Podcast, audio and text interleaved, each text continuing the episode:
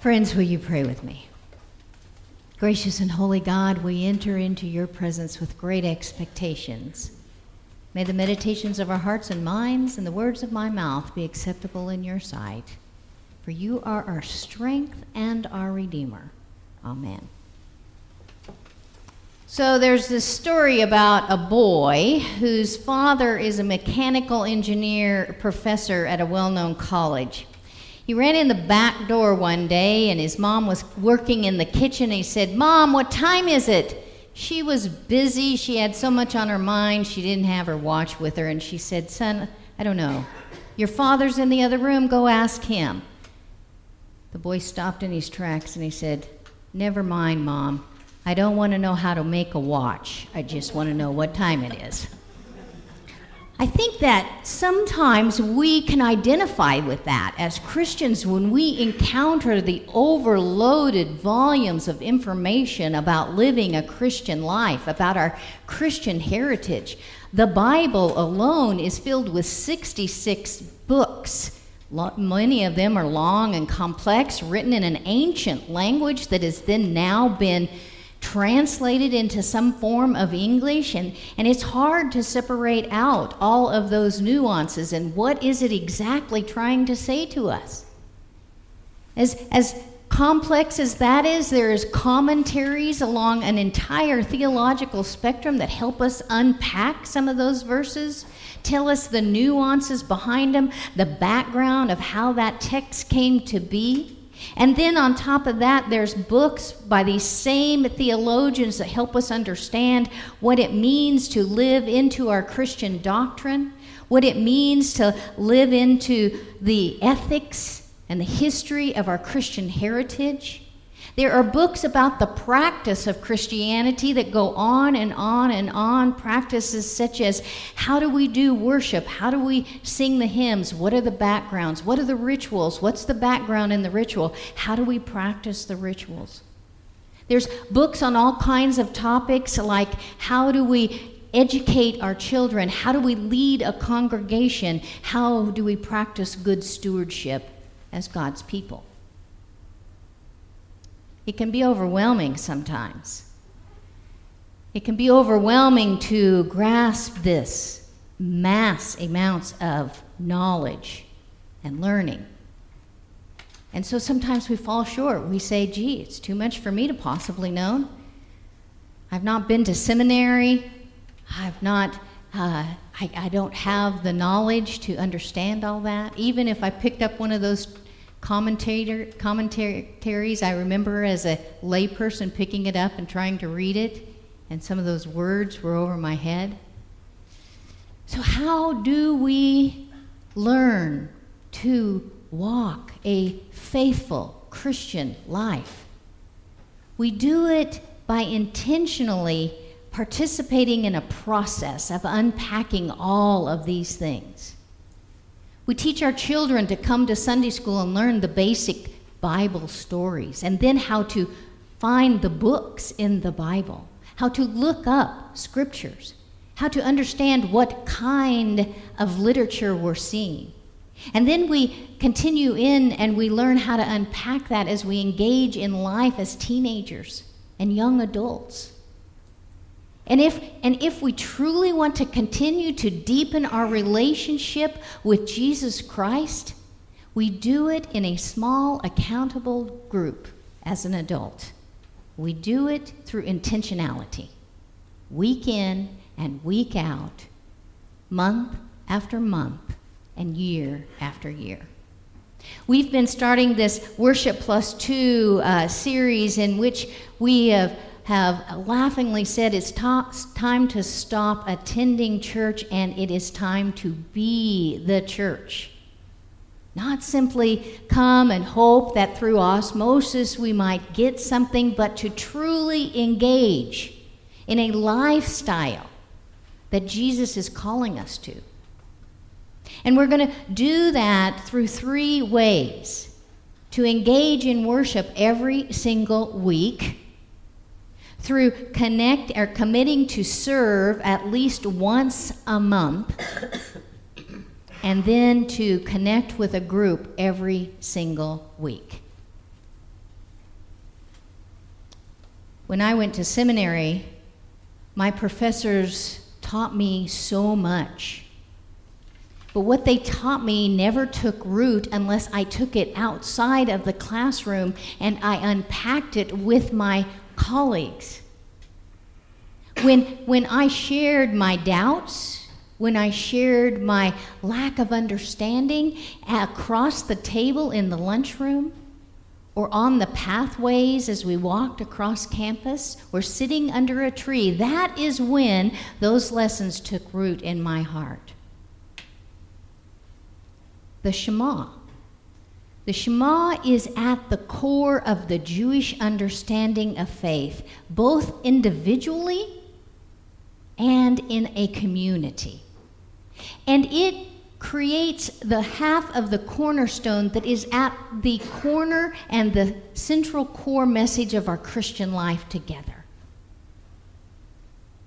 Jesus adds another commandment to the Shema.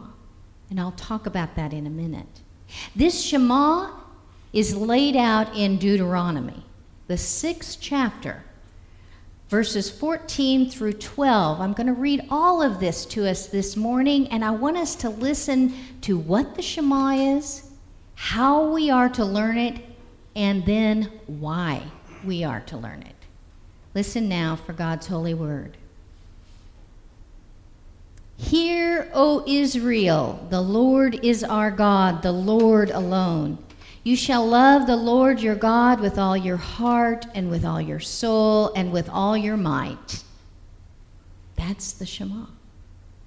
Here's how we keep it in our heart. Keep these words that I am commanding you today in your heart. Recite them to your children and talk about them when you are at home and when you are away, when you lie down and when you rise. Bind them as a sign on your hand and fix them as an emblem on your forehead and write them on the doorsteps of your homes and your houses and on your gates. And this is why we do this. When the Lord your God has brought you into the land that he swore to give your ancestors, to Abraham, to Isaac, and to Jacob, to give you a land where fine, large cities that you did not build, houses filled with all sorts of good that you did not fill, hewn cisterns that you did not hew, vineyards and olive groves that you did not plant. And when you have eaten your fill, take care that you do not forget the Lord who brought you out of the land of Egypt, out of the house of slavery. Thanks be to God for the listening and the hearing of this holy word. Amen. So, in these opening lines of the Shema, it serves as this confession of faith for the Israelites for many centuries, still even today. You can see uh, practicing Jewish people still bind these on their doors and they touch uh, a little, Im, little um, uh, thing that they put on their doors where they keep the Shema to remind them.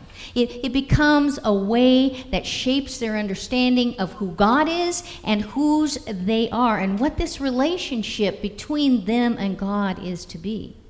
It's interesting about this first line in the Shema. It is four Hebrew words. They are all nouns. It is Lord, our God, Lord, one. When a young person learns to read Hebrew, they only are given these four nouns. It is up to the person reading to put in the verbs. That helps us interpret. And the interpreters of this particular scripture in our English version has chosen to put the is between the first Lord and our God. The Lord is our God. That establishes a relationship between people and God, between Israel and God. This Shema, translated listen, is plural.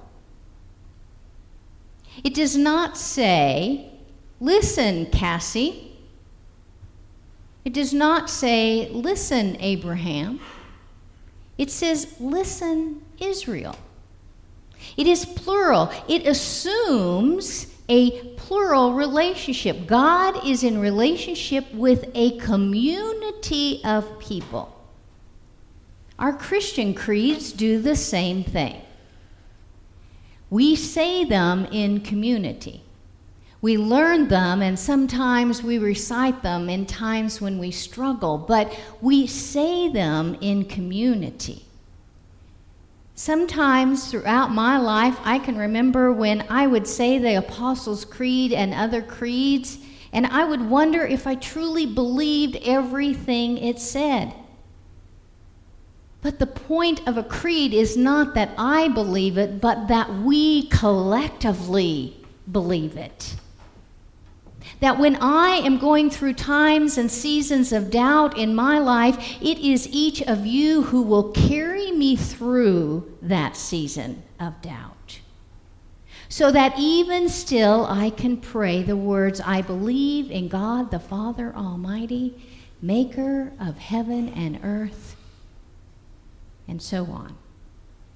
It is in this community. This community's role is to bind us together and to recall or to remember when our own spiritual amnesia takes effect in our own personal lives. The third half of that scripture I read. To the role of the Shema, the role of our creeds, is to help us remember Remember our relationship with God. Remember that God calls us. Remember that God wants us to be in relationship with God. And why do we do this? It's more than about being a, a witness in the world, though it is important that we are a witness in the world. We wear these words in the way we behave. But it is also important that we remember so that during our times of struggle, we can be uplifted, but also so that we won't forget in times of good times when we have a tendency, if you're like me, to look around and feel like I am responsible for all that is good going on in my life. John Wesley lost his faith shortly after he went to the North America, to the, to the colonies over here. They weren't the colonies yet, but over in this area. He lost his faith and he went back to England on a ship, defeated and feeling as though he had nothing left to give to God. And there was this huge storm on this ship. And while they were on this ship, he was convinced they were surely going to drown and die. And he saw and heard a group of Moravian Christians who were praying the creeds and singing the hymns and uplifting one another, and they had a sense of calm and peace that he could not put his finger on. And so, after the storm was over, he talked to them and he says, How do you keep your faith? And they said to him, Young man, you preach it until you believe it, and then you preach it because you believe it. That's the role of our creeds. That's the role of Shema, is that we say it until we believe it, and then we say it because we believe it. But we do it in community. Genesis tells us that uh, God looked around and said, It is not good for humans to be alone. We were created with a need to be in community and in relationship, not only with God, but with one another. Paul reminds us that we are one body and individual members in that body, but one part of that body cannot do everything that body needs to do without all of the other members to support it. People come to me and ask, Cassie, isn't it true that I can worship God in the forest alone? Yes. Isn't it true that I can study God by reading my Bible and other helps that help me understand it alone? Yes. It's true because God is who God is and God will meet us wherever we are. But what is even more important is that we were created to be in community and to share that with one another. So, here, oh, Decatur Methodist family, the Lord is our God, and the Lord wants to be in relationship with us and wants us to be in relationship with one another. This is one of the toughest times in the life of the church. I've heard pastors that have been in the pulpit for many years say, This one, this pandemic that we're in, far exceeds 9 11. When they thought that would be the hardest years of their ministry, this doesn't even take a batting eye to it. This is a hard time to be Christians. Every time we turn around, it seems that our faith is under uh, the, the looking glass, when our faith is challenged, when it is attacked. I am questioned every single day where I stand politically, socially, faith wise, spiritually. And here's what I know in that challenge, in that attack that attacks me day after day after day is that I need you.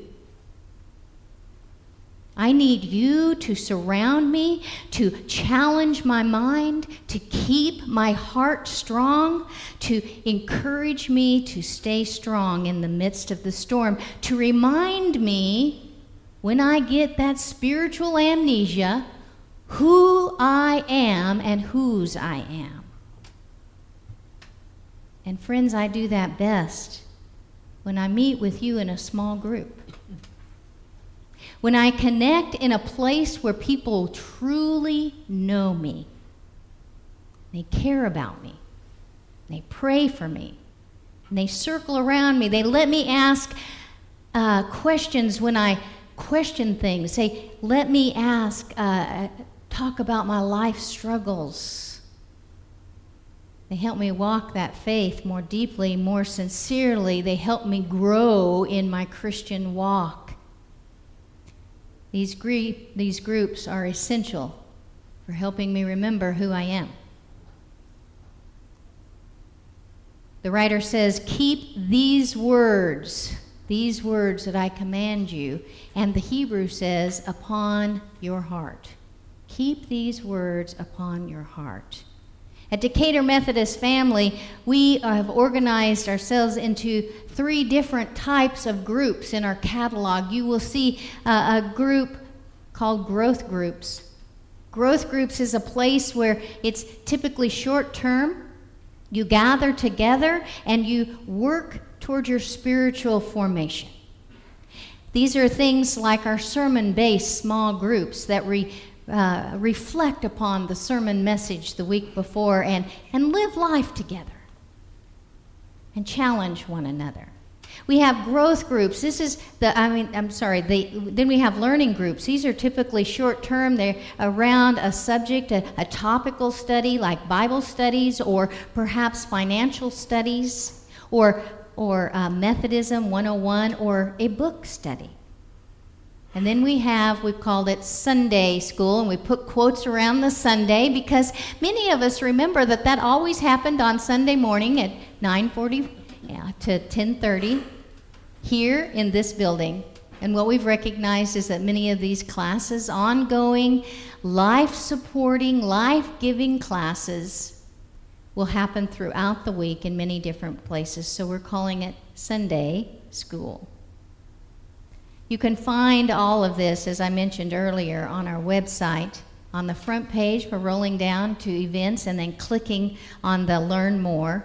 You will see there a link to the catalog as well as a link to a registration form so you can learn more information. Or you can call the church office and we'll help you get connected. Parker Palmer is an author, an educator of spiritual connection of healing. He's a Christian, and he has uh, um, written many poems and Christian essays. And recently, this week, I was reading his uh, one of his essays, and he was talking about a Hasidic tale. Now, a Hasidic is a way of, of learning Jewish law. Okay, it's a midrash, and midrash is usually a story based on some teaching in the in the Torah. And so remember, I said just a moment ago that the Hebrew actually says that we keep these words upon our heart. So this is the Midrash story that he shares. A pupil goes to the rabbi and he says, Why does the Torah tell us to place these words upon our hearts? Why doesn't it tell us to place these holy words in our hearts? The rabbi says to the pupil, It is because we are who we are and our hearts are closed. And we cannot place holy words in our heart. It's one of our human limitations. So we place them on top of our hearts. So there they are until one day our heart breaks open and the words fall in. These groups, these small accountable groups, are like holding place for God's precious holy, holy words. They, they stay there until we break. And we will. Until we break and our heart breaks open, and then it is this community, this circle of accountable friends who literally pour these holy words into our heart and they take root and they begin to live and heal and empower and strengthen us in ways that we did not know was even possible. So, friends, if you want a deeper, more abiding relationship with God, if you desire to love God with your whole heart, your whole mind, and your whole soul, then I encourage you to connect to a small group in this season, this ever so difficult season. Thanks be to God. Amen.